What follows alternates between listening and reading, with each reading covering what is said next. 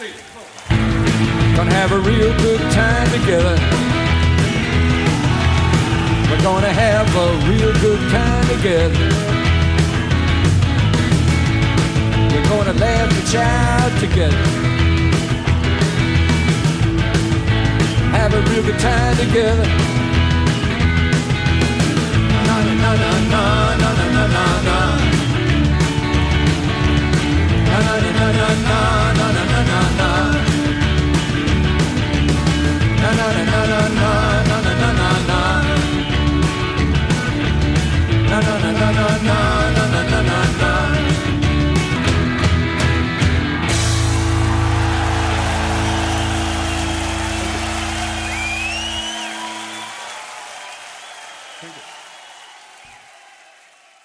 Well, welcome back, everyone. It's Jokerman Podcast again. I'm Evan, I'm Ian. and it's Tyler Wilcox. Everybody making his triumphant uh, three second. I think at least four. Is it three? I don't know. it's definitely more than two. They, you came on for Kansas City 02 for Bob. That was the first one. Shadow Kingdom. We did the the Lou uh, Oh, that's right. 1976 bootleg. okay, four times. I was thinking it was three. There you go. So one, Okay. one of the returning champions of the program. Yeah. What do I get? yeah. What, what do we have like a title? We'll or send you a five dollar Starbucks gift card in the mail after that. That'll be wonderful. Uh, uh, but we couldn't think of it. I, I realize you're kind of uh, you've become accidentally even like our our ringer, our go to for live performances because uh, the the first one we had you on was a Bob live show. Shadow Kingdom was a pseudo kind of live ish performance. Uh, the Lou bootleg, obviously at the Roxy from '76, was almost too live. Uh, and here we are today, uh, once again talking about Lou Reed live in Italy. Read live in Italy. Mamma Yeah. mia! That's right. Mamma mia. I do like the opening for it, where it's like Lou Reed. Reed. Good. um, Uh, but uh, yeah, you know, here we are. We've uh, we've talked Blue Mask, we've talked Legendary Hearts, and uh, now we're gonna hear Lou play music from both those records and pretty much all the Velvet's big hits uh, with the uh, the Quine era band. Uh, just rocking and rolling right over there in Italy. I love the way this sounds and just the band sounds because it's just like so clean and crisp and like rock song sound. Like there isn't any sort of put on. There's no wacko Don Cherry on the horn. There's no Lou screaming and convulsing on stage. It's just like these are rock songs. It's lean. When people say something's lean and mean, that's what this is. That's what we got going Yeah. on. What do you think about this general era in in the long and twisted career of Lewis Allen Reed, Tyler?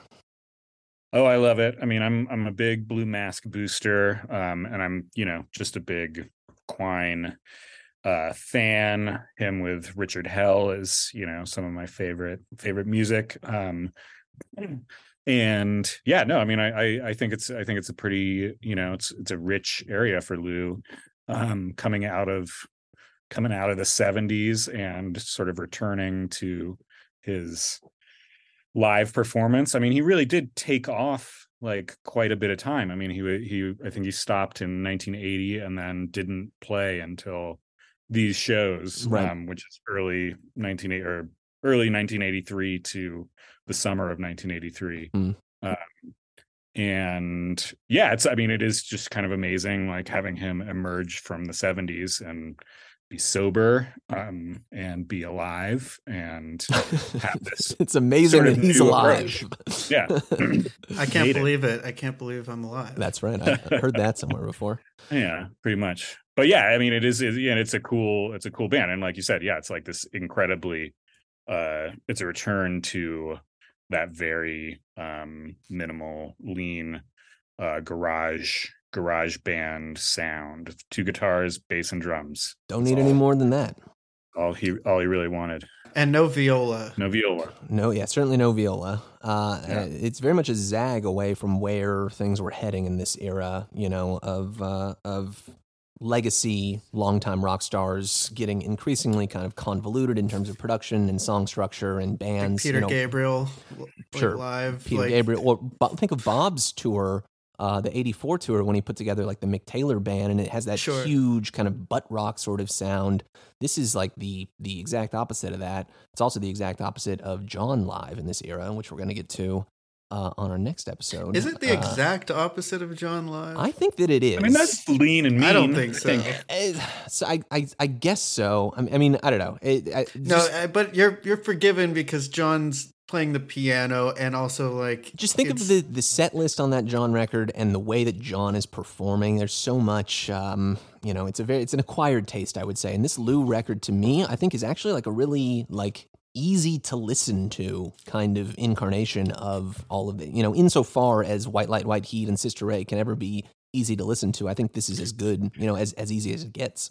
I think some people might find it a little too easy, you know, like a bit Spartan uh, now by today's standards. Um, it is so stripped down and so guitar forward um, that, as direct it as it is, which is definitely its strength that you're speaking to, um, Ian. I think that there it, it is also almost um, a bit terse and uh, dry for maybe some people's tastes but for for folks like us who just want their rock songs on the rocks or with with no chaser uh or just uh you know simple I was thinking like, this is the equivalent of you going to In and Out and ordering your Mm. wimpy style hamburger with just a beef patty and raw Yeah, onion. This it is, is, the- yeah. if, that, if that hamburger was a rock and roll record, it would be this record. We're- are we going to talk about that for a second I- i do i get a lot of flack for this uh tyler i, I i'll go to in and out and get like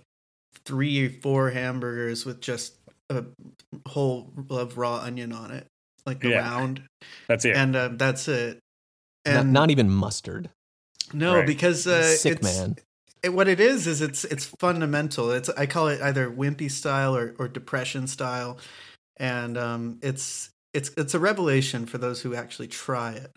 But um, yeah, you really get to get to experience the the beef. Is this? yeah, and you you get And to have onion. like three of them. You know, Yeah. like they, they, they don't feel they're not as um, unwieldy. So what, it just Mhm, like right. this show, you can like fit in, you know, a, a fucking whole Sister Ray, and you can get like Satellite of Love, and and all of it's doable, all within reach, because it's just a couple ingredients making and going into everything.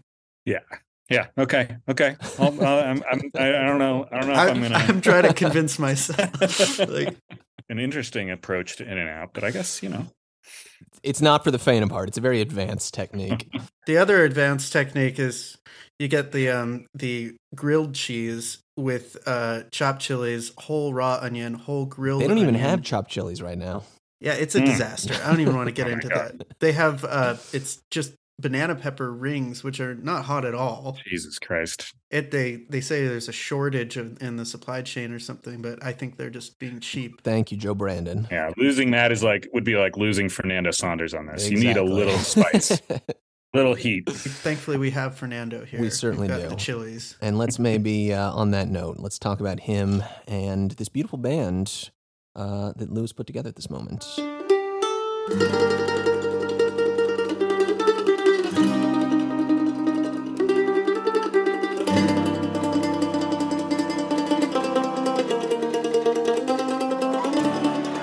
Ecco a voi,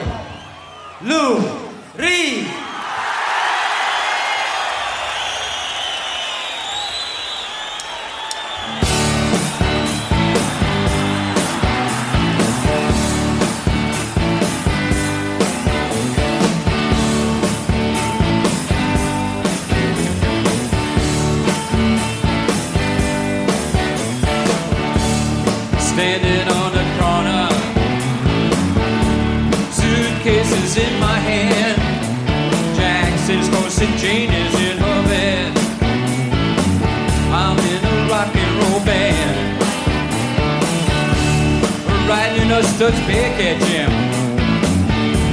Those were different times.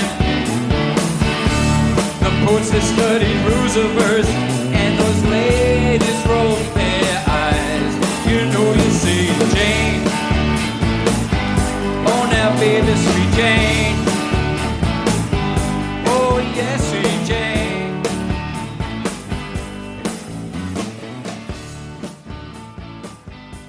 Jane. Does it get? I mean, come on. This is you love you love to hear it. Well, I mean, I feel like is it is it like is is Lou Reed required by law to open his live albums with Sweet Jane? With Sweet Jane. Um, Yeah. I mean, I guess I guess that that uh, I mean, Perfect Night from the '90s doesn't open with Sweet Jane. I don't even think it has Sweet Jane on it, which is, Well, is there's- shocking.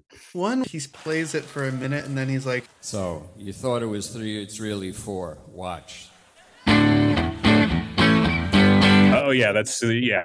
Uh, on, um, that's uh, an, animal animal language. yeah, animal or Uh, animal serenade. Animal serenade. That's right, not animal language. An- the animal language. I, I just put that together.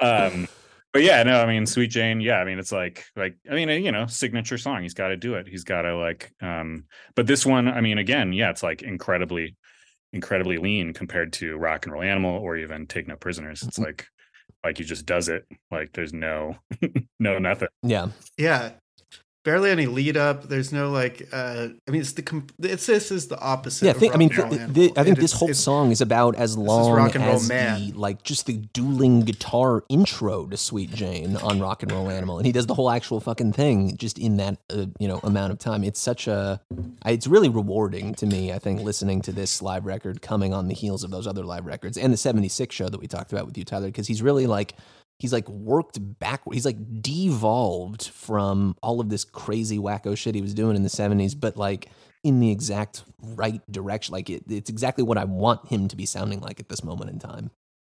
yeah Yeah, it's, he's like it's the audio equivalent of like a black T-shirt, uh, which is you know what he likes what to he's wear wearing, a lot yeah. of the time.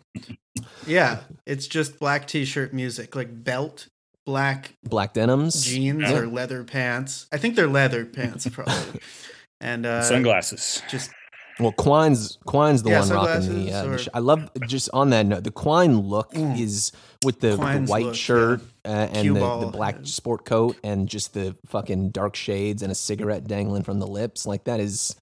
I, i always think of him as like the coolest, like you know be. he would do your taxes so well exactly. but the, then he could also shred a guitar solo it the would be amazing swaggest he'll shred your documents and he'll shred, shred your your face. Exactly. the, the swaggest substitute teacher uh, in the county.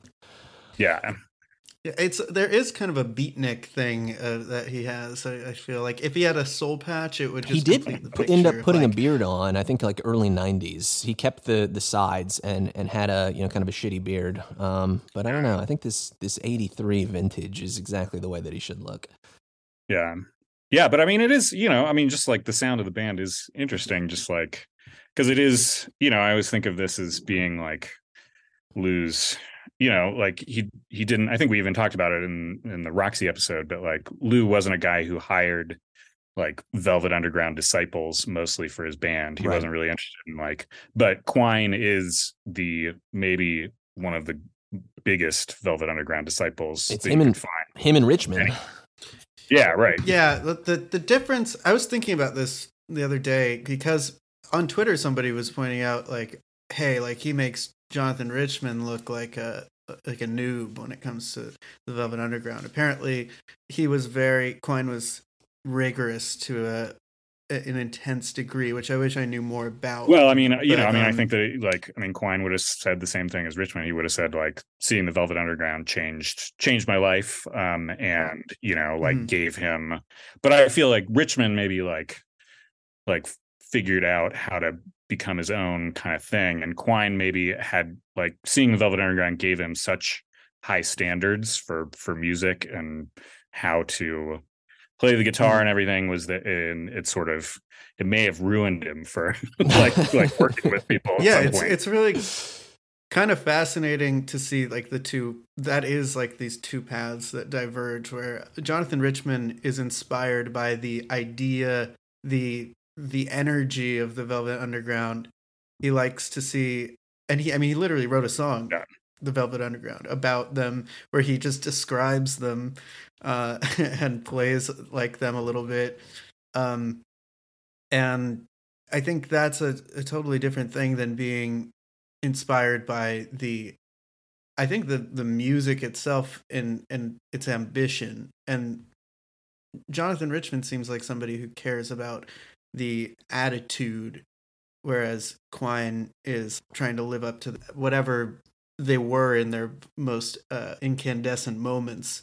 That's the standard for for performance, Yeah. which is you know the opposite of how Jonathan Richman operates. Yeah. And that's what I mean, that's what he wants, you know, in their collaboration. Quine wants Lou Reed to be that guy. Like he wants him to uh go back to and Yeah. you know, I mean that's a losing battle. Like I think Right. it's gonna be you're going to you're not gonna you know, I mean I think he got he got to a certain extent. I mean, obviously the proof is in the pudding in certain certain instances, but like you're not gonna be able to get Lou Reed into the zone that you have made for him. It's impossible. Yeah, it's it's tough because they're i- if he clearly cares so much, and yet it's sort of like a don't meet your heroes type thing on like a grand Yeah. scale, where they they obviously have so much in common Oh uh, yeah. about what they want from the music, but at a certain point, it's like Lou Reed doesn't have the same idea about Lou Reed as the biggest Lou Reed fan would, and Yeah.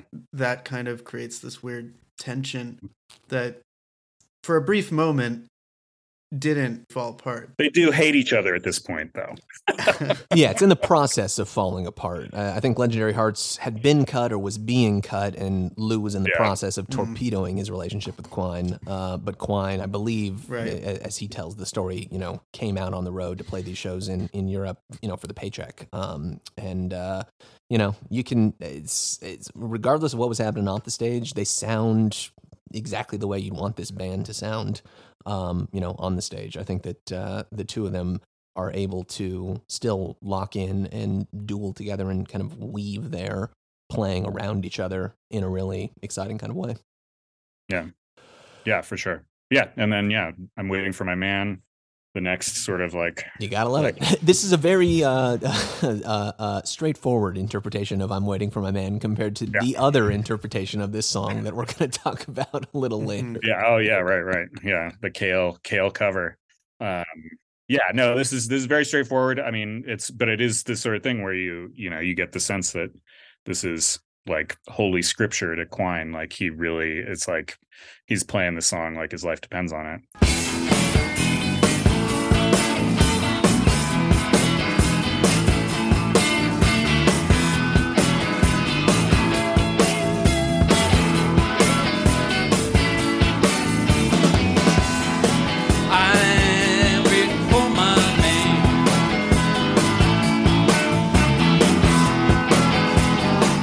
Got twenty-six dollars, baby, my hand. he has a great solo in this like it's i mean it's very like uh you know compared to any other version of uh waiting for the man that you've heard lou reed do since the velvet underground broke up or maybe even during the velvet underground. This is like you know he's doing very it's like like we're gonna we're gonna jam this out and make it as as straight as possible. A straight line. Yeah, Yeah, you you get that feeling a lot on the classic Velvet's material on uh, this record. Um, that there's kind of like if there's any uncertainty or if it, if they feel like they're maybe not totally together, Lou especially, I think his vocals sometimes he's like kind of using his unfamiliarity with the rhythms. uh, yeah I think he's Doing doing a that. great job up there.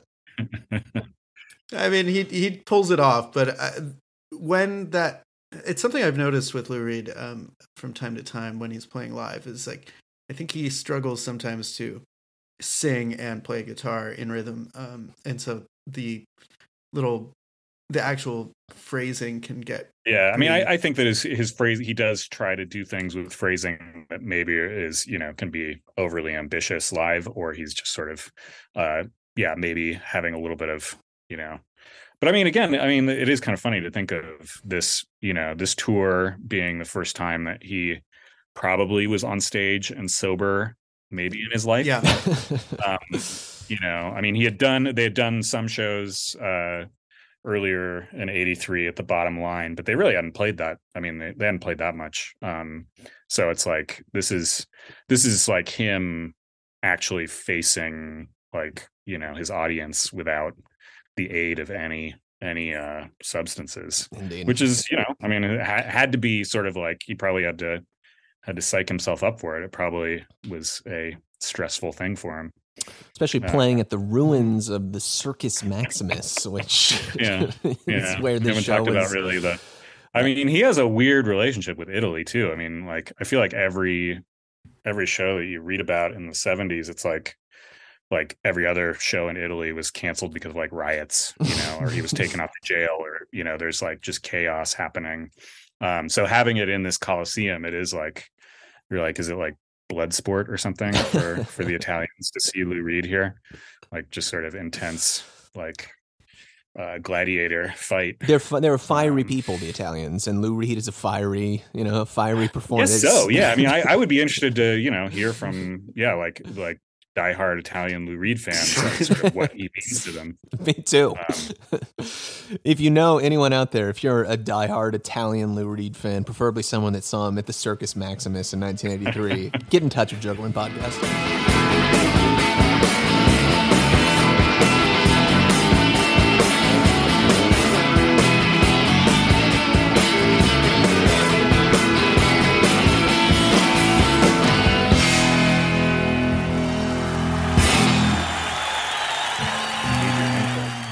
What what kind of uh what kind of a ragu is he? No. you, well, you sent that picture to me, Evan, of Lou just sitting at a fucking this- table with it, li- literally looks It's like Mario It's fettuccine. with a big Uh, uh, handful of pasta just like shoved in his oh face. yeah, that's right. Uh, There's Yeah. a similar photo with uh, with John F. Kennedy uh, that you might be aware of. I think that that restaurant is the, the location of the birthplace of fettuccine alfredo. Wow. an, an authentic, a genuine Italian dish. Everybody's Yeah. everybody's been there. Yeah, it's true. Martial law. Martial law. So yeah, We finally get some legendary hearts, but we go straight from two just like stone cold Velvet's all timer classics to a pretty like a song that wasn't even out yet. I think I guess when he was performing, right?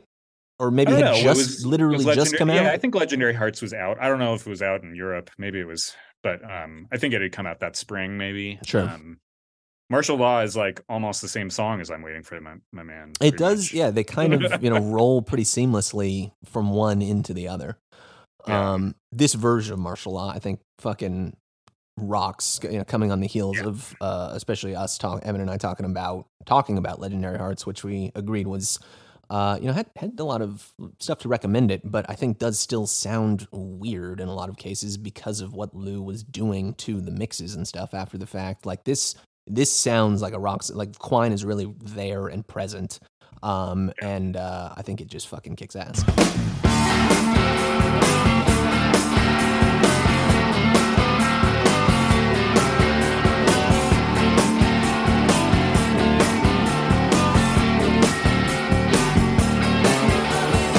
I declare the truce, so stop your fighting. A marshal is in. I won't put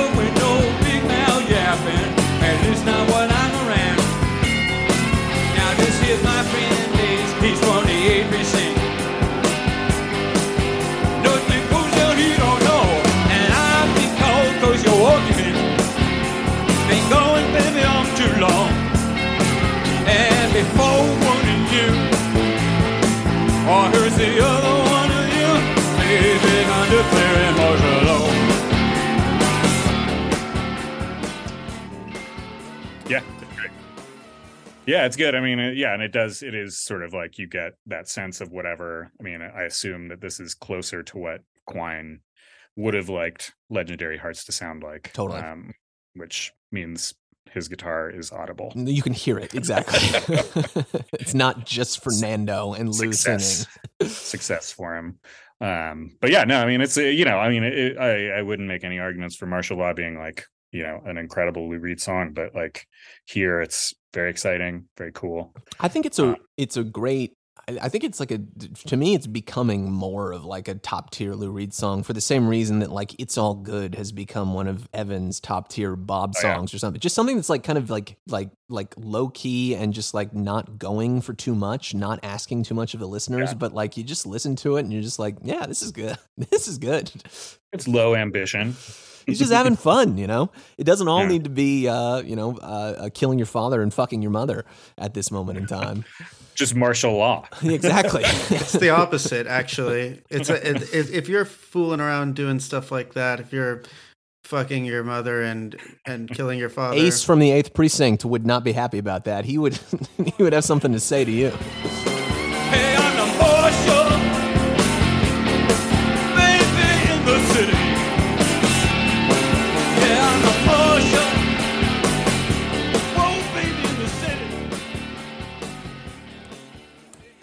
It'd stack you end to end. goofy like like Popeye type violence. Yeah. yeah. Yeah. It sounds like a Dick Tracy comic. It's like I'm gonna knock your block off. Yeah, but I mean, you know, I guess we're getting kind of like, you know, Lou's bringing bringing the urban NYC environment to to uh Circus Maximus. here. Ancient Rome, exactly. a real Ancient Rome. collision. Well, of you know, I mean, hey. Uh, yeah. Yeah but i love this. I mean this is definitely i mean this is i mean i'm gonna go out and say it. This is the, the definitive version of martial law. There we go. You can take that to the bank, folks. When when Tyler Wilcox says something is the definitive version of a song in the Lou Reed discography, yeah. I don't think he ever did this song after this tour probably. Yeah. he was retired uh, he had other. Uh, uh, he looks like uh, five plays in '85, um, but uh, and a couple in '84 as well. Okay. But after that, Knicks. yeah yeah Yeah. okay Well, It's because he did it. He declared martial law, and it got it was done after a certain point. that's right. Yeah, Yeah, there wasn't anything else to do. laid the law down. no need we go straight from martial law back into uh, back into crowd pleasing mode with sort of a surprising song choice to me. I think uh, "Satellite of Love" here.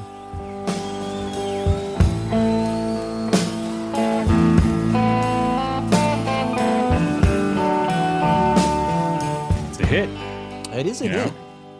There's no question Uh, about that. yeah i mean it, it kind of i mean i don't know it's it's sort of this one is like for a stadium rock kind of song it might be a little bit you know he's taking things down a notch um but i, I mean i like this version and i and i'm i believe it's it's lou taking taking the lead on this one when he he sort of he announces it. He Hmm. says like this is what i said and then he plays this sweet guitar solo. Um, but i really like it. I mean the, you know like i like that guitar solo is is pretty great um and it is it is true. It's like this is the return of lou reed really as a uh, lead guitarist which he did not do a whole lot in the uh in the 70s he left that up to other people but um apparently i mean it was really quine who was like you know you take like take a solo You play the guitar. Like, exactly. you have to play this you know i'm not going to do it Yeah. so that was you know i mean even that's like a selfless thing for a great guitar player to do but like i mean it was sort of like quine being like you are a guitar player like you have to do this Yeah. so i mean i think that's you know admirable Absolutely. Yeah. Uh, the um, the way the bass sounds, I think, just uh, and, and you get this a lot on the records, you know, uh, Blue Mask and uh, Legendary Hearts, which sound, you know, very similar to to this live record because it's the same set of players. And Fernando obviously is with Lou, you know, for many years after this, but um, like he really kind of comes to the forefront here and almost is kind of commanding the melody on this. Um, Yeah. and uh, and it sounds really cool um, and I think gives this song a different, a very different feel than it has on Transformer. It's just, uh, it's curious to me that Lou would pull this out and Wild Side, which we'll get to later, um, eh, you know, off of a record that he, you know, seemed to disavow pretty much immediately, um, and uh, and go in very different directions. Like, don't, like, don't you imagine this band playing like shit from Berlin or or um, uh, even like Rock and Roll Heart or something like that, uh, as Yeah. opposed to Transformer material? yeah i mean i think it probably is just like i mean he knew that this was still his his bread and butter i mean if he's playing these these pretty decent sized places i think that it probably was like like i gotta you know Yeah, i'm gonna gotta- get gotta some hits play the hits, yeah. But you're right. No, I mean Fern- Fernando does sound good on this. It's it's definitely a nice showcase for him. I'm trying to think if there's a version that's softer that was played live ever, but I can't. Nothing comes to mind. He did it with Bono. Remember? Do you guys have you guys heard him heard him sing it with Bono? I don't know That's that I kind have of heard a, that. mellow version. When was that? They did it on the um the Zoo TV tour. oh god. Well, oh, it so was like like- nineties? It was yeah, it was probably 92 and what what would happen every night they would um beam Lou Reed in. He wasn't doing it live, but he it was like a a video screen Mm. so he would duet with Bono Jesus. uh, every every night, I think, for the most part. I'm gonna have to look Um, this and, it up. would, and it was like it was like Bono would go into a high falsetto and uh Lou would be like satellite of love. Ugh, this sounds Um, fucking bonkers.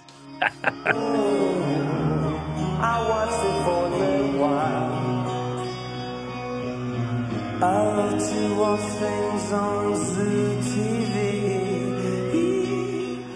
Didn't they just announce a Zoo TV like yeah, they're going to Vegas. It's a new uh, Achtung Baby tour.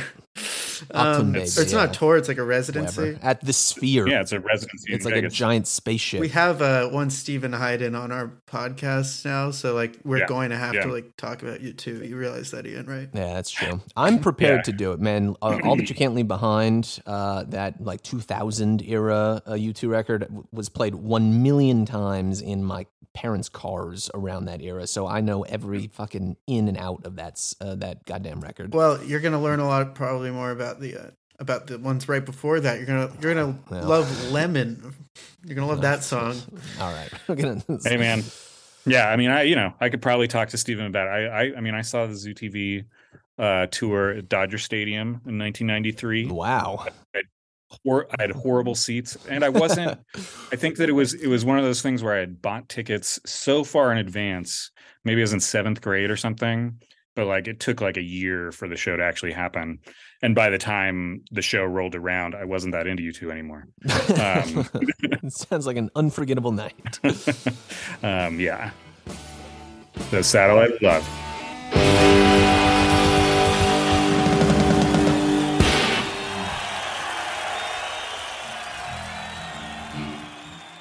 Okay, Kill Your Sons Uh, Kill is Your this is a highlight for me. I I like this so much better than the record version. Sally can't dance. Um, yeah, I might too. I mean, I think that I think the end rave up is insanely great. Um, vocal is incredible.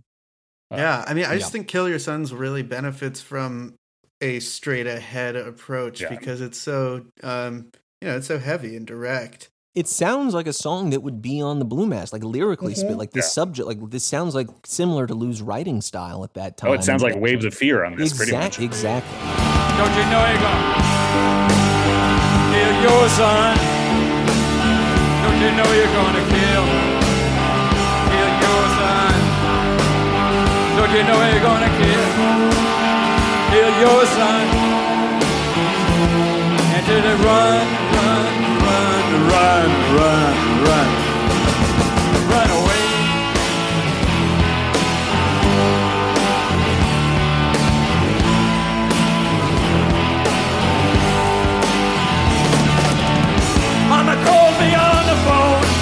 don't know what to do about that. They took an axe and they broke the table. Heavy, heavy rock song. It's like, yeah, a very like inspired choice for this band, I think. Because I don't think he was playing this song. I mean, I'm not even sure if he played it at all in the 70s, really. Um, but to bring it back is is great. I would be interested to know if that was like Quine saying like like we gotta we gotta do that one and do it do it right, kind of. Um, right. it's possible. But yeah, no, I love I love the feedback duel at the end. It's great.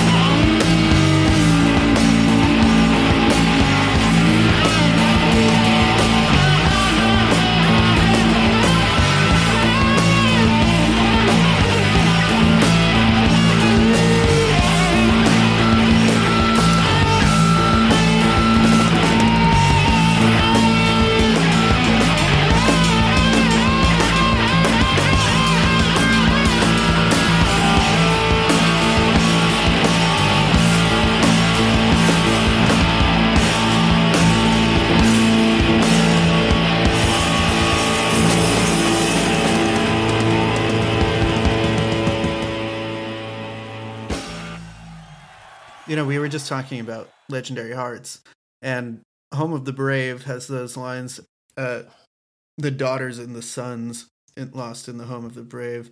And I feel like his attachment to this song. There's something maybe uh, connecting those like thematically, like his the this idea of. I mean, to I know we're just talking about rock and roll uh, shredding uh, on this, uh, so forgive me, but I I couldn't help but get um, analytical there about the connection between that and the the fact that I think you know he, I, he wouldn't play that song, but this song I feel like channels some of that energy into like a righteous anger, and it's kind of at uh, uh, sort of about some similar themes. in a. Generational conflict happening. Yeah, and like There you go. just sort of this the lack of uh, concern and care for the uh, for the helpless. Yeah. And and this song, you know, is the what you would do if you wanted to not play fucking Home of the Brave, but uh, This is a much better dirge. choice to play live at this moment in Yeah. time. than also what Right. the Home of the Brave is not Italy. It is it is America. That's right. They're all cowards over yeah. Yeah. that's exact that's what I meant, Ian. Yeah. there. Yeah. Yeah, yeah. You're gonna have to have to edit out the the Italian Italian bashing. I'm I'm glad that we're getting into uh, dunking on other European countries because it's usually the just, the British, British. yeah. Uh, so it, we're we're equal opportunity uh, American Okay, chauvinists, folks. great, great. Um, Tyler does not avow any of this. If you want to get angry, get angry at us. Tyler's totally cool with all people from the Italian That's right. Peninsula. Um, well, and then we go back into the uh, back into the Legendary Hearts material with Betrayed. Betrayed.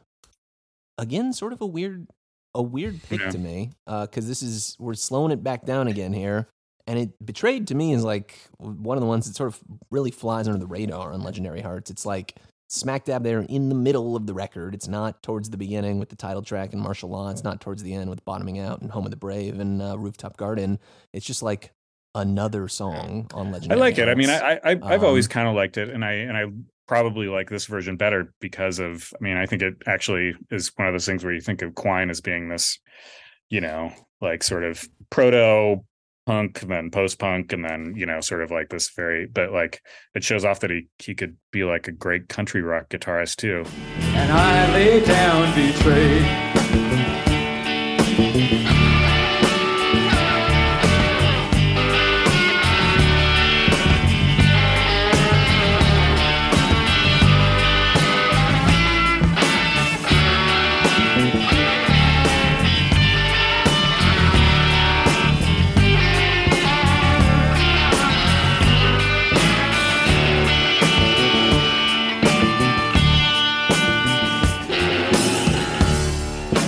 Of us are in this bed this night of infamy.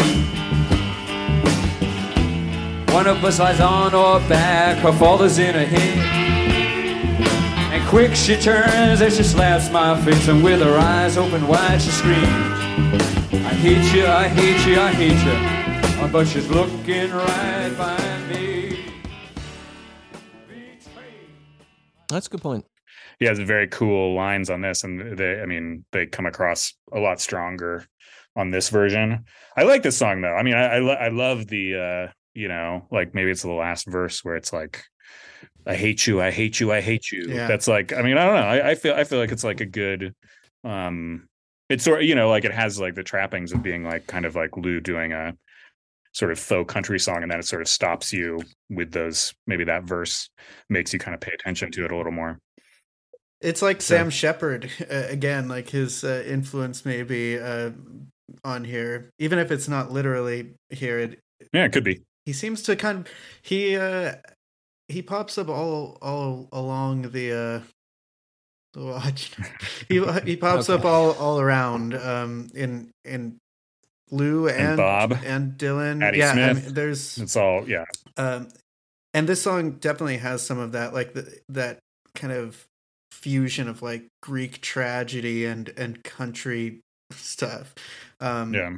Do you know about that version of it that he did, where it's like some live event with Kris Kristofferson at the bottom line? It's like Oh, does he play it there? Yeah, yeah. Yeah, and it's it's this like acoustic solo version. It's really funny. Yeah.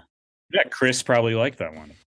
Yeah, exactly. It's like I wish I wrote that song. Yeah, I guess you know that that's the the closest to country, uh, like you were saying. Yeah. Yeah, so I mean, you know, it is yeah, it feels like like I mean maybe just yeah, giving it a little a, a, another airing that's cool that he did in the 90s because I don't think that it was a song that he came back to too much.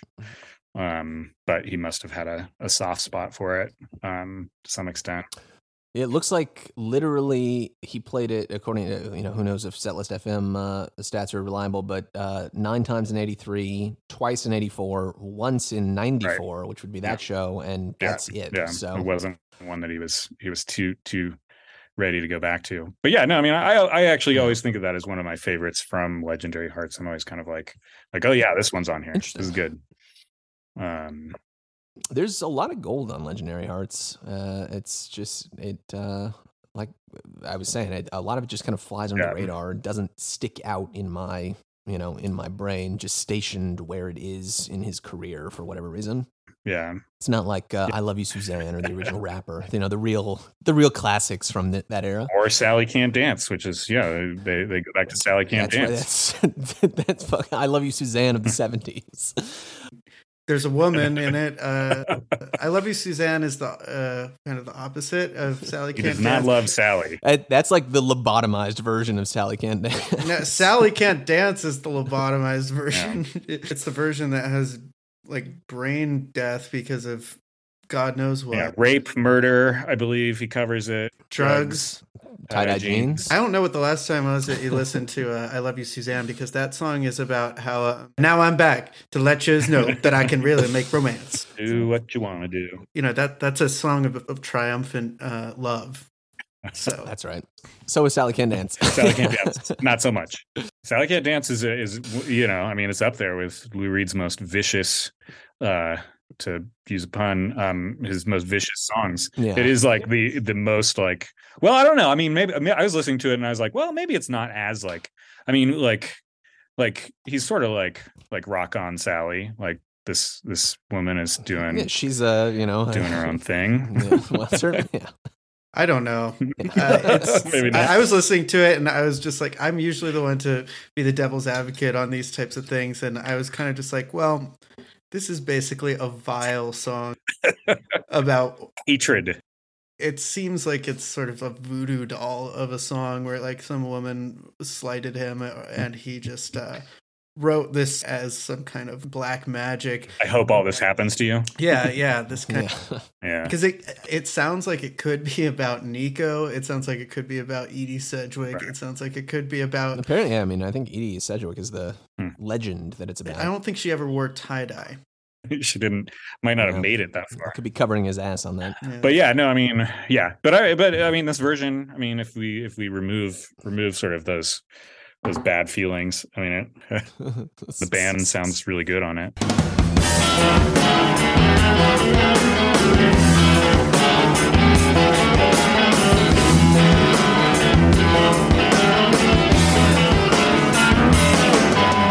Patty dances on the floor. She says that she can't do it anymore.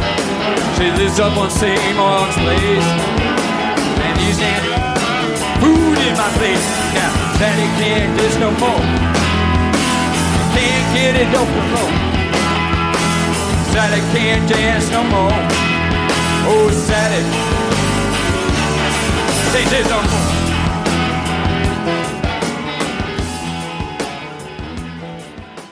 It has a good groove. I do like this song to me. I like the dumbass way that it sounds on the record. Like it's a dumbass song, and I think it's supposed Yeah. to sound dumb, and like it, it, sounds too cool here, uh, in some ways. And strangely, the second Sally Can't Dance song in the first seven songs That's on this true. set. It's a it's it's an odd uh, it's an odd one for him to be like. There's no street hassle. There's no bells. There's no uh, growing up in public. There's not like nothing that he's done recently.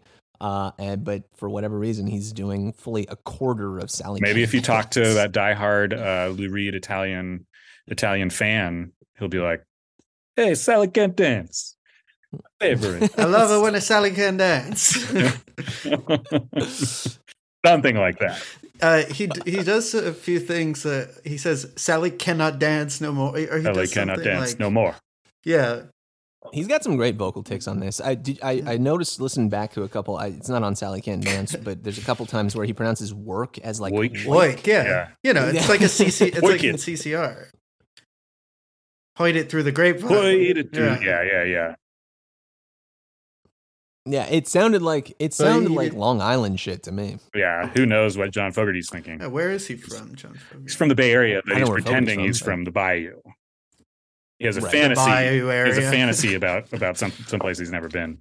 Um, Lou had been to Long Island in New Jersey. That's right. he spent a little time- time in that area, time from there. what I understand. Um, all right, I can't dance. Um, yeah, Sally can't dance. You you know it, you love it, folks. Um, we've got uh, then we get some Blue Mask material. Finally, uh, Waves of Fear and Average Guy, two great choices as far as I'm concerned, and two of my favorite tracks, both on that record and on this record as well, because those songs just kick Yeah. ass. yeah. I mean, Waves of Fear is one that I love imagining in this big, you you know, huge space because it is like, I mean, the guitars are like symphonic almost, like sort of like insane. Uh kind of overtones happening with whatever Quine is doing there and that big bass line um and Yeah, Fernando's bass just like fucking like crashing over. yeah yeah I like it as like this horrifying arena rock song Waves of fear, squat on the floor, looking for some pill. The liquor is gone. Blood drips from my nose, babe. I'm no hard to breathe. Waves of fear, I'm too scared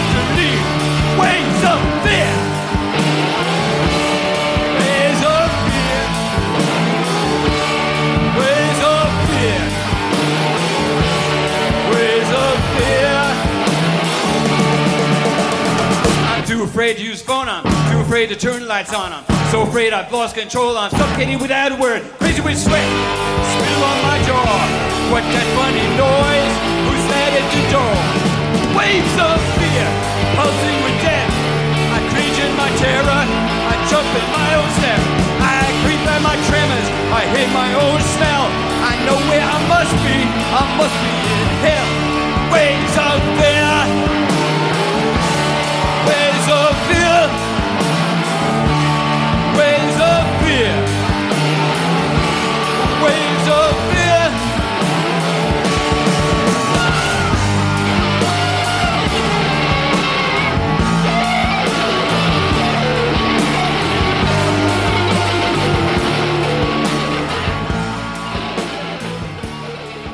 you know like people people yelling and singing along with it but it's like a very uh you know nervous song Yeah, you imagine this this works really well in Italy because no one actually knows what he's talking about, and you're just like, hell yeah, Yeah, this is rock rocks. music, baby.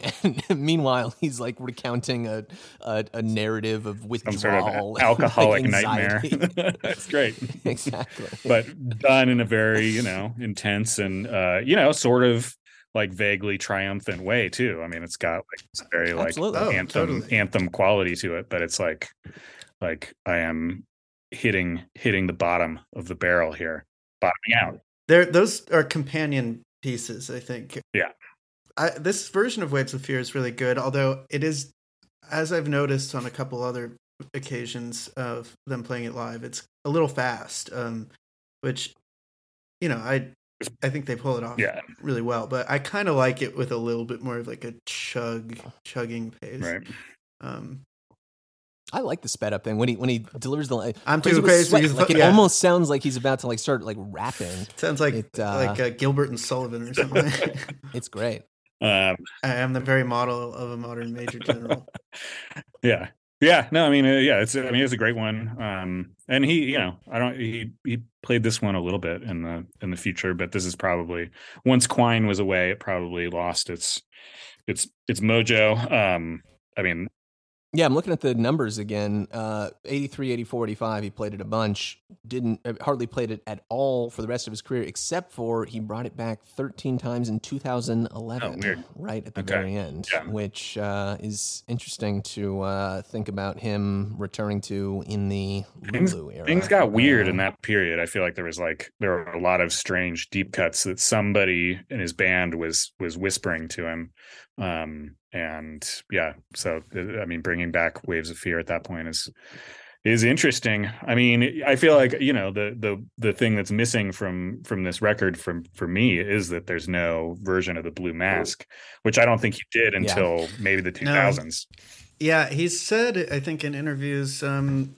that it was a difficult song Would- to perform yeah. um, because of the I wonder why. yeah well the the emotional Subject matter. of it. You know, just the tenor of it is Yeah. so. You know, how do you just jump into that? It's like asking an actor to you know break into like scream crying and, Yeah. and make it convincing. It's, yeah. it's a really tall order. And I'd say, yeah, I mean, I, I've heard maybe versions from like the Ecstasy tour or something like that, and uh, it it doesn't it doesn't reach the you know like I mean No. maybe maybe there are versions that exist that I just haven't heard, but like it's it's all sort of like like he you know if you started- haven't heard them, Yeah. Tamped down a little bit. I don't think there exists because I've also uh, tried to find that, and I've been there. You know, times when I was really searching for like live version of Blue Mask, and the version that you get on that uh, on the Ecstasy tour, and I think even later, um, tends to be more like uh, kind of like his version of like "See that my grave is kept clean," or yeah, it's like uh, a low kind of It's like, like, it's burn. cool, you know. It's bluesy Yeah. in a way, but yeah, it's Low T. low slung. It's not low T. It is- It's it's high T, low register. yeah. Okay.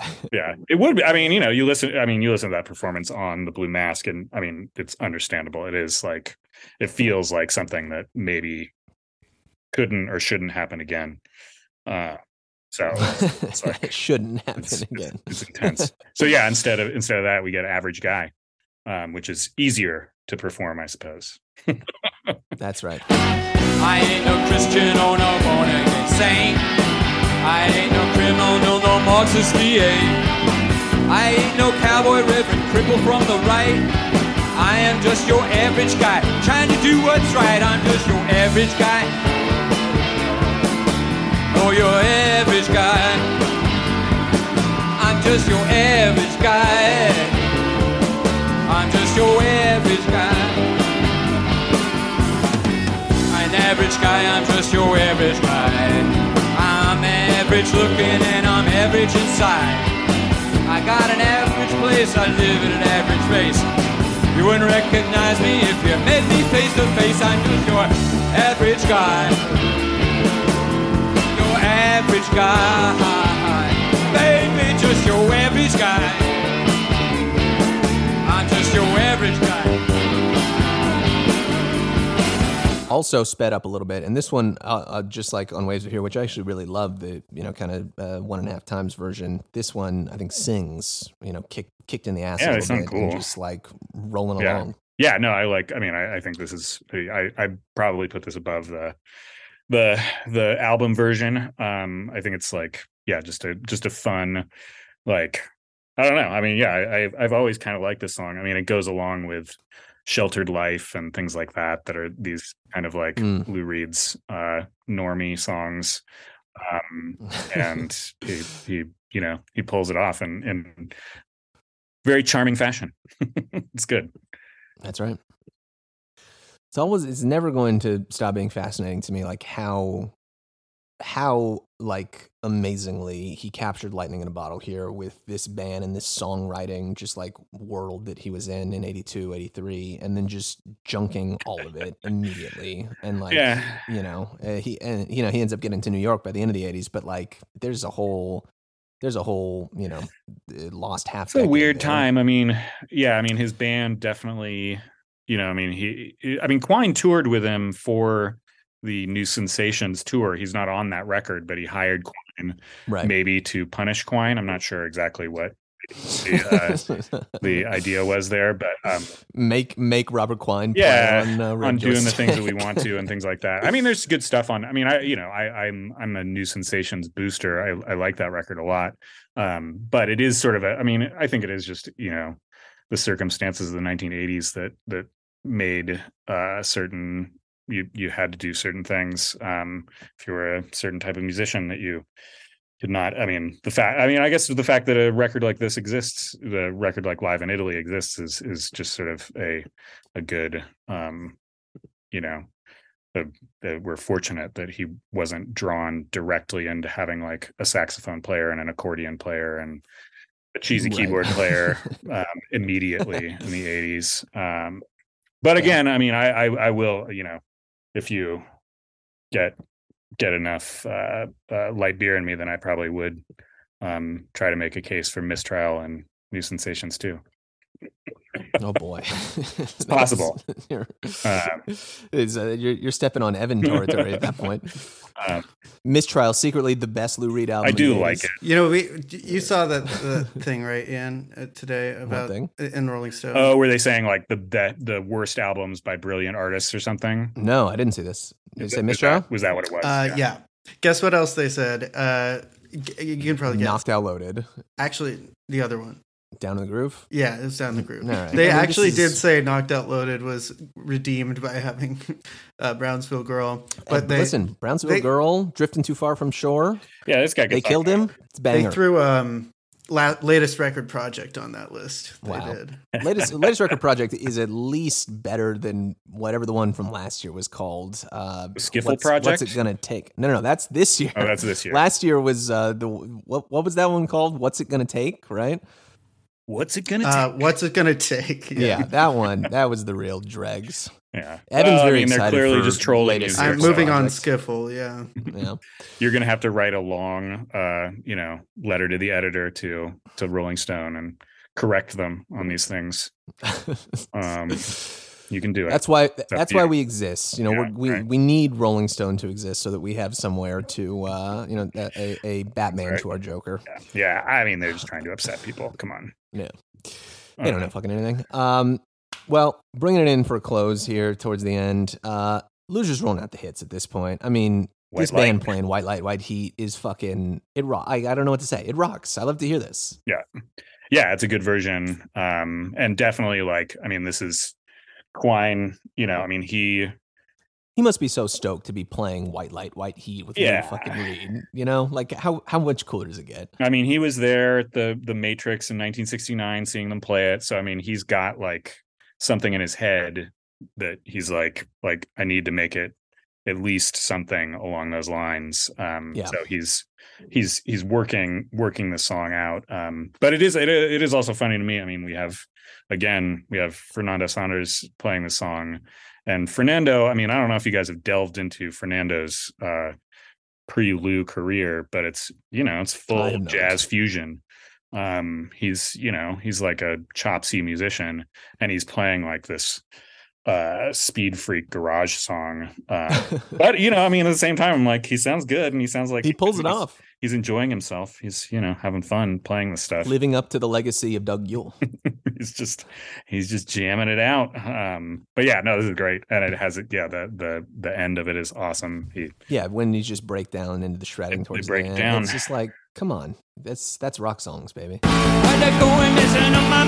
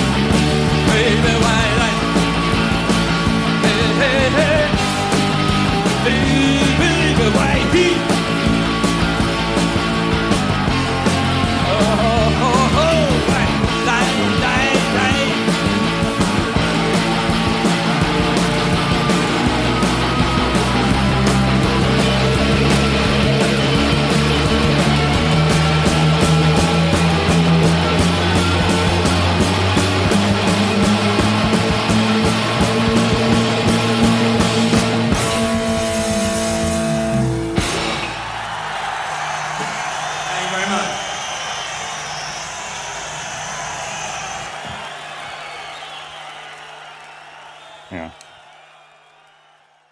And then yeah, I guess it's a Velvet Underground. You know, side. This is side three. I think of these. A bonanza. Yeah, exactly. I mean, it, this is it's side three like is hit, goes hit into after hit. Some kind of love slash Sister Ray.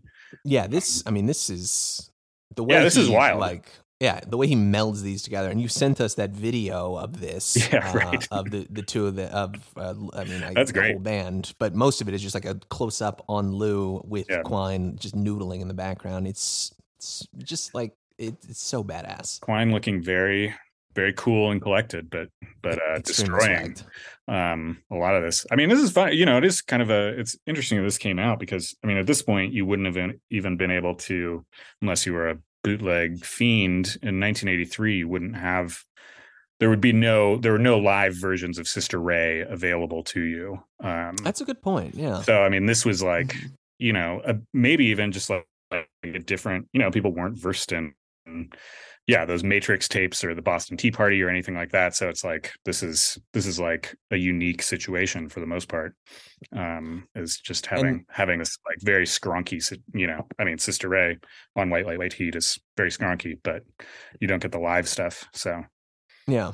And that maybe ex- uh, explains a little bit more about like why this set list is the way that it is because uh, at the time, you know, you would not have been able to hear a lot of this material, even some kind of love, you Yeah. know, I don't think would have been very yeah, I mean, a lot of stuff. I, I forget if it's on one of like is it on uh I don't think he played 69 it record much. or It's on, yeah, it's on 1969. Um, but Okay. he he didn't do it solo very much at all. I don't think. Yeah. Um, so I mean, it's yeah, it would be sort of a, a unique thing, and it. is- I mean, like the whole thing is. I mean, this version of "Some Kind of Love" is very different from what you would have heard on the third record or even the 1969 live. It's right. it's uh it's it's a lot more menacing, a lot more um you know like intense. So it makes sense when it goes into Sister Ray, where you're like, okay, they've they've made it made it somehow. Um, but yeah, Yeah, no, I love this. I mean, what is it? Is it 15 minutes? It's 15, yeah, 15 minutes. That's it's an epic epic jam. that's what you're looking for. 1983, which you know people weren't doing this sort of like extreme raw rock and roll at that point. Nope. You know, like they were not. Nobody, I don't think anybody had, had was doing this. with some kinds of love. They mistake it for vision. I, I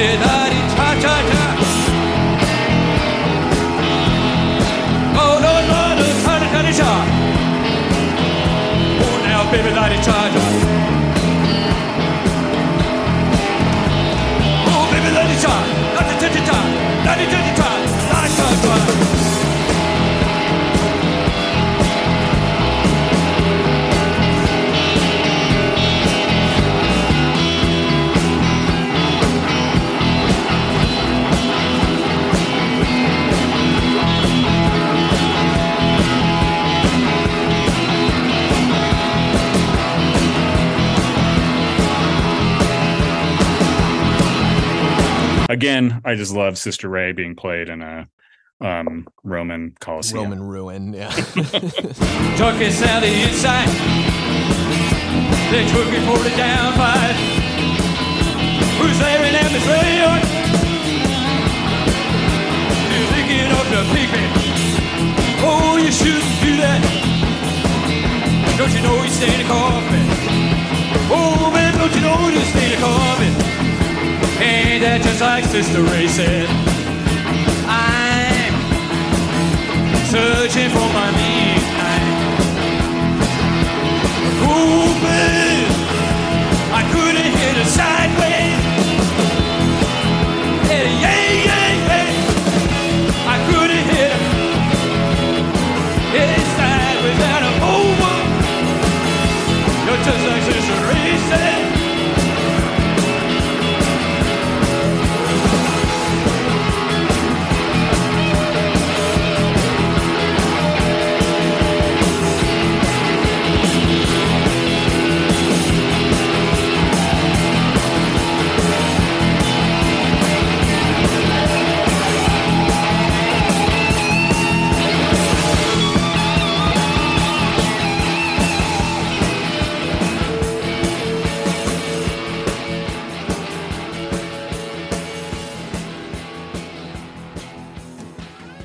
I mean, and the white light, white heat also is like you really feel them kind of locking into what feels like, as you said earlier, like holy scripture. It's like they are suddenly just um, all on the same page, and it's Yeah. actually one of the more beautiful moments where it it feels like um, they're all trying to make this thing come alive that they all know and love so well. It feels very like you know, it's like you can just tell the comfort level of the Yeah. musicians is like right there. With- Yeah. with this the is this is the closest thing you get to you know a Velvet Underground Mhm. reunion until up until the Velvet Underground reunion, and in some ways, this sounds more like the Velvet Underground than the Velvet Underground reunion did. It might, yeah, yeah. I mean, it- and it's it, it- and again, like I mean, one of the things that's that's great about Quine being on this is not even that he's necessarily always doing the you know like uh intense shredding. Sometimes he's just doing that strum thing, but that that strum thing is like obviously was a huge part of what the Velvet Underground was that twin guitar strum um, Right. sort of like the blurry thing that they're doing and he knows that and Lou probably is like oh yeah I do remember that but that never happens in his solo work you know like there's Right. he didn't work with up until this point like he didn't like he wasn't like I need a rhythm guitar player um Right. he was it was always like I just I need a hot shot guitar player who can you know do the solos when they come in but I think Quine is is like is like oh no like part of what makes the Velvet Underground and Lou Reed songs, you know, what they are is that weird kind of like locked in two guitar uh strum. Um, Sure. so he's he's he's on it in a lot of the stuff. I think that comes across maybe in the rock and roll too. Like the the one Mm. that closes it is just like it's a strum fest. Nobody's really doing like nobody's like doing a doing a solo. They're just like like looking at each other and glaring at each other probably and Right, yeah. um, playing playing sweet sweet uh bar chords together. s- sweet strums. Yeah. Yeah, you almost wonder like, is this Lou trying to like reclaim the Velvets at this point? Because you know, so much of his work up until this point, up until Blue Mascara, has been a conscious like move away from his legacy Yeah. the way that band sounded, the way it looked, the way those songs were written, uh, in very different directions. You know, at different points of that time frame. But like, it does sort of seem like he's really kind of like coming back to it now. I guess so. Just for yeah, just for a minute though. I mean, because Yeah. yeah. I mean, like like in a year, he's going to sound as far away from the Velvet Underground as he ever did. As know? he ever does, exactly. Yeah. Um. So I mean, yeah, it must have been something where he was like, oh yeah, yeah, I I, I can do that, but like I've I was that guy. Yeah. I was that guy. I did it, and I can I can move on from that. Um, so yeah, I mean, he he obviously yeah he has a complicated relationship with the Velvet Underground, um, but he yeah this this is probably one of his most like like accepting of that sound and that approach as he as he got in a lot of cases. yeah and that's Yeah. really what you want to see i think as like a a, a general like a, your average guy fan your average uh Your average Lou Lou Reed fan. fan yeah is that you want to see him like t- having some joy with the the classic material and Yeah. actually like engaging with it earnestly and um you know you do really get that on here and Yeah, it does not feel like he's going through phoned in. motions by any means. You know, No. it feels like he's playing these songs because he wants to. They they are you know the most famous, most well known Lou Reed songs, but he's playing them because he wants to, because he has something to do with them instead of just you know doing it because he has to.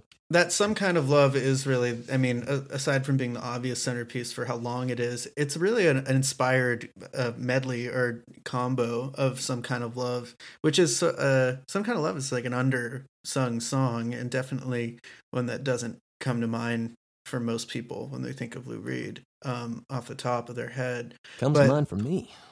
well lou reed podcaster Yeah, it's not a greatest hit, but I mean, it is like yeah, I mean, it's probably Stone Cold classic off the third uh, Velvets. there's a, th- a collection called between thought and expression that and that always stuck with Yeah. me that that that line feels you know, very yeah i mean i think he was super proud of that particular i mean i think he's proud of that lyric in general which you know rightfully so. It's like i mean it is like a perfect perfect song. Um and yeah i mean i think the only the only thing that uh, on this on this version that i'm always like like oh okay is when he starts doing the um like he starts bellowing sort of the la di da at the end. Like. You're like that. you're like all right. We're getting we're getting hyped getting hyped Uh, up um Uh, but yeah no the sister ray and yeah i'd say anybody who's listening to this podcast should seek out that youtube of uh the um this performance uh yeah, we'll throw it up on the not only for yeah not somewhere. not only for the just the band itself but you do get some shots of these diehard italian lou reed fans who are getting Mhm. very into it like just kind of boogieing to sister ray um and enjoying it and probably about to start a riot i believe that that did happen later on in the show Beautiful. that there was gate crashing and tear gas and things like that. So Boy, I guess that was just in the air over there, because the, the Bob Slane riot was '84. Right, yeah. This was the the uh, Italy riot in '83. They were just, you know, everyone was getting into the uh, American rock and rollers over you had to you had to gate crash. You had to That's do, right. do those things, and then the the the police had to had to bash your head in. Hopefully, people didn't die at this one like they did at the Yeah, At the I- I don't think so, but I do think I- performance. I think that maybe Quine later said that the version of heroin here, which is jumping ahead, oh well, just one song, but is they were like being basically tear gassed during it. Um Jesus. so like it was nobody could see, everybody was, you know, it's very, very intense experience for them. Um Yeah. which comes well, we can we can't jump forward to heroin We- because the only song skip in on the particular Wild in there is Wild Side, which I will say sounds amazing. Fernando fucking just destroys it with the bass guitar on this. Like that, that is a- You had to give it to is Incredible.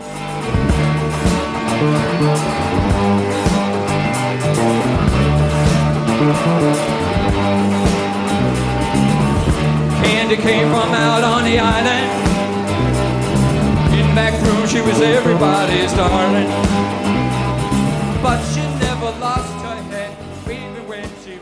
He does it. Uh, I, I'd say that this is. I, I think Walk on the Wild Side is the one because I mean, the things I've read, Quine was always like, "I hate this record. I don't like Right. Live in Italy. Like, like it doesn't sound good." And um, I mean, I think he sounds good on on Walk on the Wild Side, but you you can tell the solo at the end where he's sort of supposed to take the the sax solo uh, part there is like he's maybe scrambling.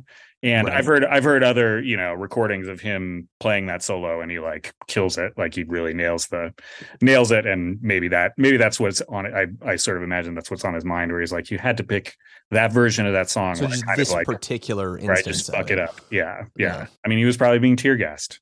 It's hard to play guitar when you're being tear gassed. It seems difficult.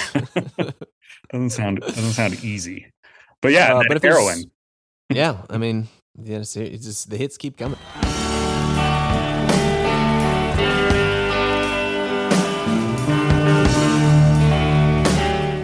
Um, apparently apparently this this the the the band did not they they this was uh, an an improv. Like lou was like lou was like we're doing heroin and um taught the band you know i mean obviously quine and obviously it's two chords. It's not like it's gonna be that hard to do but like um they, it was not it was not a song that was in their repertoire. It might have been the only time they played it. Interesting. so the, it was you know so this was this is the first time lou had sung a heroin in a while probably um Uh, yeah, I'm looking at it. Yeah, it looks like two plays in all of '83, and there hadn't been Okay, anything since '80. Um, Right. So it had been three years since, and then after this, he's gonna play it like five times until like the mid '90s, and then Yeah, I mean, I think again, it. probably probably same with the Blue Mask. I feel like it is a song that maybe requires a lot of him, um, Right. and is something that he doesn't necessarily want to overdo. Um, but this version is great. I mean, it's a great like like rock version of it. It's very like very, heavy. Yeah, very heavy. It feels like it's you know on the verge of going off the rails, which it you know, I mean, that's how the song should go probably. Totally. Yeah, not quite as whacked out as that uh, the Roxy version from '76 that you can hear on that Thought and Expression That's right, yeah. uh, collection. Which, if you haven't heard it, you know, Run Don't Walk. That is Yeah, some true space age rock and roll jazz fusion. Um, but uh, I mean, it sounds great. yeah this one's good. And i yeah I- mean i guess we haven't even mentioned i mean we've talked about the other the other band members but this is fred fred maher on the drums Maher, here. Um and he's he's a good i mean i feel like he you know he's extremely straightforward. Um i don't know what his experience with the velvet underground would have been. Um he, he was like quine's kind of go-to drummer i He was the guy they brought in. He was not on the Blue Mask, right? They brought him in on Legendary Hearts. Blue mask yeah Initially, it was- I think the Blue Mask is Dwayne, someone, Dwan, someone. okay, that might be right um But I mean, he fits in with the sound just fine. I mean, he ends up on New York. He plays with Lou later on, um, and then he, uh, if I'm not mistaken, he produces the first Luna record too. So he's he's he's around. Well, he's been around. Um, so yeah, yeah. Uh, but yeah, no, I mean he's I, I feel like he's you know he's he's great for this this band. He's not obviously not doing flashy things at this point, but he's like he is holding it all together and um, doing that like again, yeah, I mean like moving away from Lou's 70s where he sort of got increasingly busy drummers and everything. Um, this was like I mean he's not doing Moe Tucker, but he's maybe doing a version of Moe Tucker.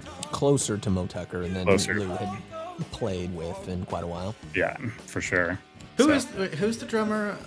What's his name again? Fred Maher? Maher. Yeah. said he was in Scritti Politti on his uh, Hmm. Wikipedia page. It's Played in uh, Scritti Politti. Yeah, he was in Material too. He played with Bill Laswell a lot, I think. Material. Wasn't Fred Frith in that? I mean, a lot of people were in there. Am I making that up? Maybe he wasn't in Material. No, he is in material. Okay, he is. The, Okay. the material uh, Wikipedia. I'm not making that said- up. It said he's he was in uh, Massacre, The Dance, Material, Scritti Politti, Tour with Lou, and then also did uh, uh, this solo record with Quine. That's right. He's on Basic. Basic, Yeah. exactly. Which I have not listened to actually. It's a cool title. It's like it's like average guy. Yeah. uh, uh, Normal music. I don't know what it meant back then. I mean, I don't know if that was necessarily like a, a derogatory term. Um, it's a cool record. we should do sort of like a canon of normcore albums, like like album by um uh, or whatever it's is it just called album the Public Image Limited record. Public image. There's also Yeah. uh of course latest record project. There's album by girls. Latest record project. um, but uh, it you I was just gonna say about the drumming. You can tell that he has kind of this post punk pedigree that um comes through Yeah, just in the way that I'm he sure. uh, uh, attacks the songs. Like there's some um, you know, you can just tell when somebody's like. He's I mean, no uh, Charlie Ramones. Drayton or whatever. It's like it's it's not like like jazz guy doing like rock and roll or whatever. Yeah. It just it feels really um, of its moment with that kind of spiky, um, fluttery, sharp drumming. Which is, Yeah. I, I really think is quite good. which is what we i mean you know in the in this uh john cale comes alive i feel like you get the same i feel like he was probably telling his drummer to do less and less it was like like hmm less fills more straight ahead and yeah, sound like you're worse at the drums than you really are, please. yes please although you know i mean it's hard you you try to get people to play those ramon songs in the in the correct fashion and you realize that, that drummer is is uh you know tommy is is incredible That's a fair point. um i mean it's hard it's just attitude it takes a lot of attitude That's right. Just as much about attitude as it is about the technical jobs. so Uh, and then, uh, well, we wrap up here. Great rock and roll record. What else do you want? It's rock and roll. rock and roll I love this. This is so good. yeah it feels feels like a good release after heroin for sure like it's just sort of you know the great and yeah like again like just that that two guitar strum that they're doing yeah, that strum really nice. comes through on this. And rock and roll to me on like on loaded and any time and oftentimes when Lou plays it always sounds or often sounds kind of like corny and like almost like Satellite of Love, uh, you know, kind of level. Uh, but this is like you know, I, I, I illustrating like there's some real serious bones to this song that work, you know, when he's in the right state of mind for it. and he i mean he's he's going for it i mean the vocals are are ext- you know i love the i mean i think at some point he's like reeling and a rocking or something Yeah. and he's and When- then he and he throws takes in off uptight, into yeah he's uptight, at Uptight, yeah. Fucking Um, raw. I love that moment. That's maybe my favorite like single fucking. It's great. Yeah, I mean, it feels clip on the whole very, you know, it feels earned after all this, like the sort of release from all that. So, um, yeah, it's a good way to good way to end it. Um, rock and roll. It's a rock and roll Rock and record. roll. rock and roll. That's right. The rock. You know, he's a rock and roll animal. Yeah, well, he's got a rock and roll animal uh, for hire uh, next to him throughout this whole show, so he can afford to be the average guy. Yeah. Exactly. I mean, it is crazy. It does. It does feel. I mean, I can't help but just like feel, you know, slightly disappointed that there wasn't more Lou Reed, Robert Quine collaboration. That they couldn't kind of like find some way to do it that wasn't necessarily as sort of hot house as it clearly was, like between the two of them. Like it seems like they could have, yeah. you know, maybe not been in a touring band or you know, like. But Quine, I mean, you know, as difficult as Lou Reed obviously could be, I think Quine was just as difficult. You know, I mean, I think he was he was a strong, strong personality. Yeah, it seems like he also just kind of like floated around and popped up, Yeah. you know, brief moments, you know, for the rest of his career. There's that Matthew Sweet record that we've talked about a couple times, and obviously he played with um, uh, the Voidoids for a couple years. He really didn't do that much, stuff though. For a couple, of, it, but I think he was that- he was exactly, a yeah. weird level of um perfectionism, ego to some extent. I mean, you know, he knew he was one of the best guitar players out there, but he uh did not want to deal with things that didn't live up to his standards, it seems like. And Lou at some point wasn't going to Yeah. live up to his standards either, which is must have been in some ways like a crushing experience for him, you know. you know, Yeah, yeah. It, it's um, it's sort of uh, it's clear that he's not just a guitar guy, like you know, a guitar hero, like virtuoso type. He, he's truly just he's an artist with a guitar. He saw the whole picture. Yeah, he's he's really. I mean, he has an actual. Yeah, an artistic perspective. He's not just executing Yeah. parts. And Yeah. um, with that comes this whole, uh, you know, you get maybe more than you bargain for when you work with someone like that. Because to his credit, he he's um, a really a fully fledged artist uh, of his own right. Like, he, and he he's going to bring that kind of vision and rigor to his work. And yeah, more of a more of a presence in the creation of the music than Lou might have been looking for. Yeah. um, Yeah. uh, uh, you know, uh, as we saw with John, as we saw ultimately with his relationship with Michael Fonfara. Um, you know, it uh, Yeah. at, at a certain point, you just you gotta if you're gonna stick with him, you gotta take a take a step back. Yeah, yeah. I think And, uh, Quine that was was when saying that. I mean, Quine's- Quine would say that you know that Lou wanted to be surrounded by yes men. You know, like people who would who who would tell him that he was great and tell him that you know his ideas were exactly right. And Quine wasn't going to be that guy. Um, Yeah. and you know he was he was uh completely his personality did not allow for that to be the case but it is it is one of those things where you're like it's too bad because i mean obviously they they could have could have made a lot of music together and could have you know at least done that but i guess we're lucky that we have at least the blue mask and live in italy as sort of the i'd say that you know those two are the the sort of pinnacles of their collaboration legendary hearts feels like it's this missed thing for for at least quine heads That's right. Yeah, it's it's uh it's half of Robert Quine uh, or Robert Quine just turned down Yeah. uh, you to to two. yeah Um, speaking of which, two stars for me for Lou Reed live in Italy. read live in italy two two um spicy meatballs for Mm. me. Two spicy Okay. meatballs i forget you do this out of three Out, of of three. okay i'll go with two Nice. Okay. I think it's I think it's very you know like I mean for anybody I feel like it is just sort of like it's it is just because of the fact that it wasn't released out here um if you, and, and it's not even you know like on the like box set the RCA box set that came out whenever that was 10 years ago or something. It's not included on that. It has everything from you know 1972 through 1988 or whatever. Uh, it's got all the other. Live it's got every yeah it has it has all the live stuff um but it doesn't have this. So it's sort of like this you know stepchild of the catalog but you should find it. I think it's streaming right? It's on spotify. I think it's streaming. Yeah. um it's worth worth it Absolutely worth the spin. Well, I'm glad we could do it some justice here tonight. Thank you so much for joining us, Tyler. Uh, I'm sure a lot of folks out there already know, but if they don't, where can they find you online? um i'm at doom and gloom from the tomb that's a there's a tumblr site and then also there's a substack site A now Substack now. There you go. there you go um so there's there's that and then aquarium drunkard as well so if you're if you're looking around for for that sort of thing that's that's in doom and gloom you can find all kinds of uh shitty lou reed audience recordings Stuff something- that sounds like it was recorded on tin cans and strings. Just that's something you're it. into like me Well, uh, thank you again for joining us, uh, and uh, folks out there, join us next time. Uh, we're gonna flip uh, flip gears, and Tyler's gonna stick with us. Uh, we're gonna talk about Lou Reed's counterparts from the Velvet Underground uh, and his live recording adventures around this time. Uh, You're going to have to stay tuned on Patreon for that.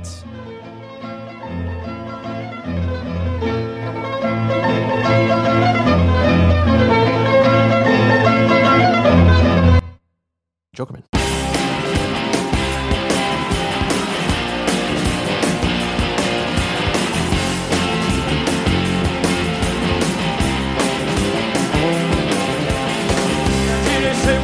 life years old, There's nothing happening at all. Every time she puts on the radio, nobody's doing it at all. One fine morning she puts on New York Station. They can't believe what her at all. She started dancing to that fine, fine, fine, fine. Oh, my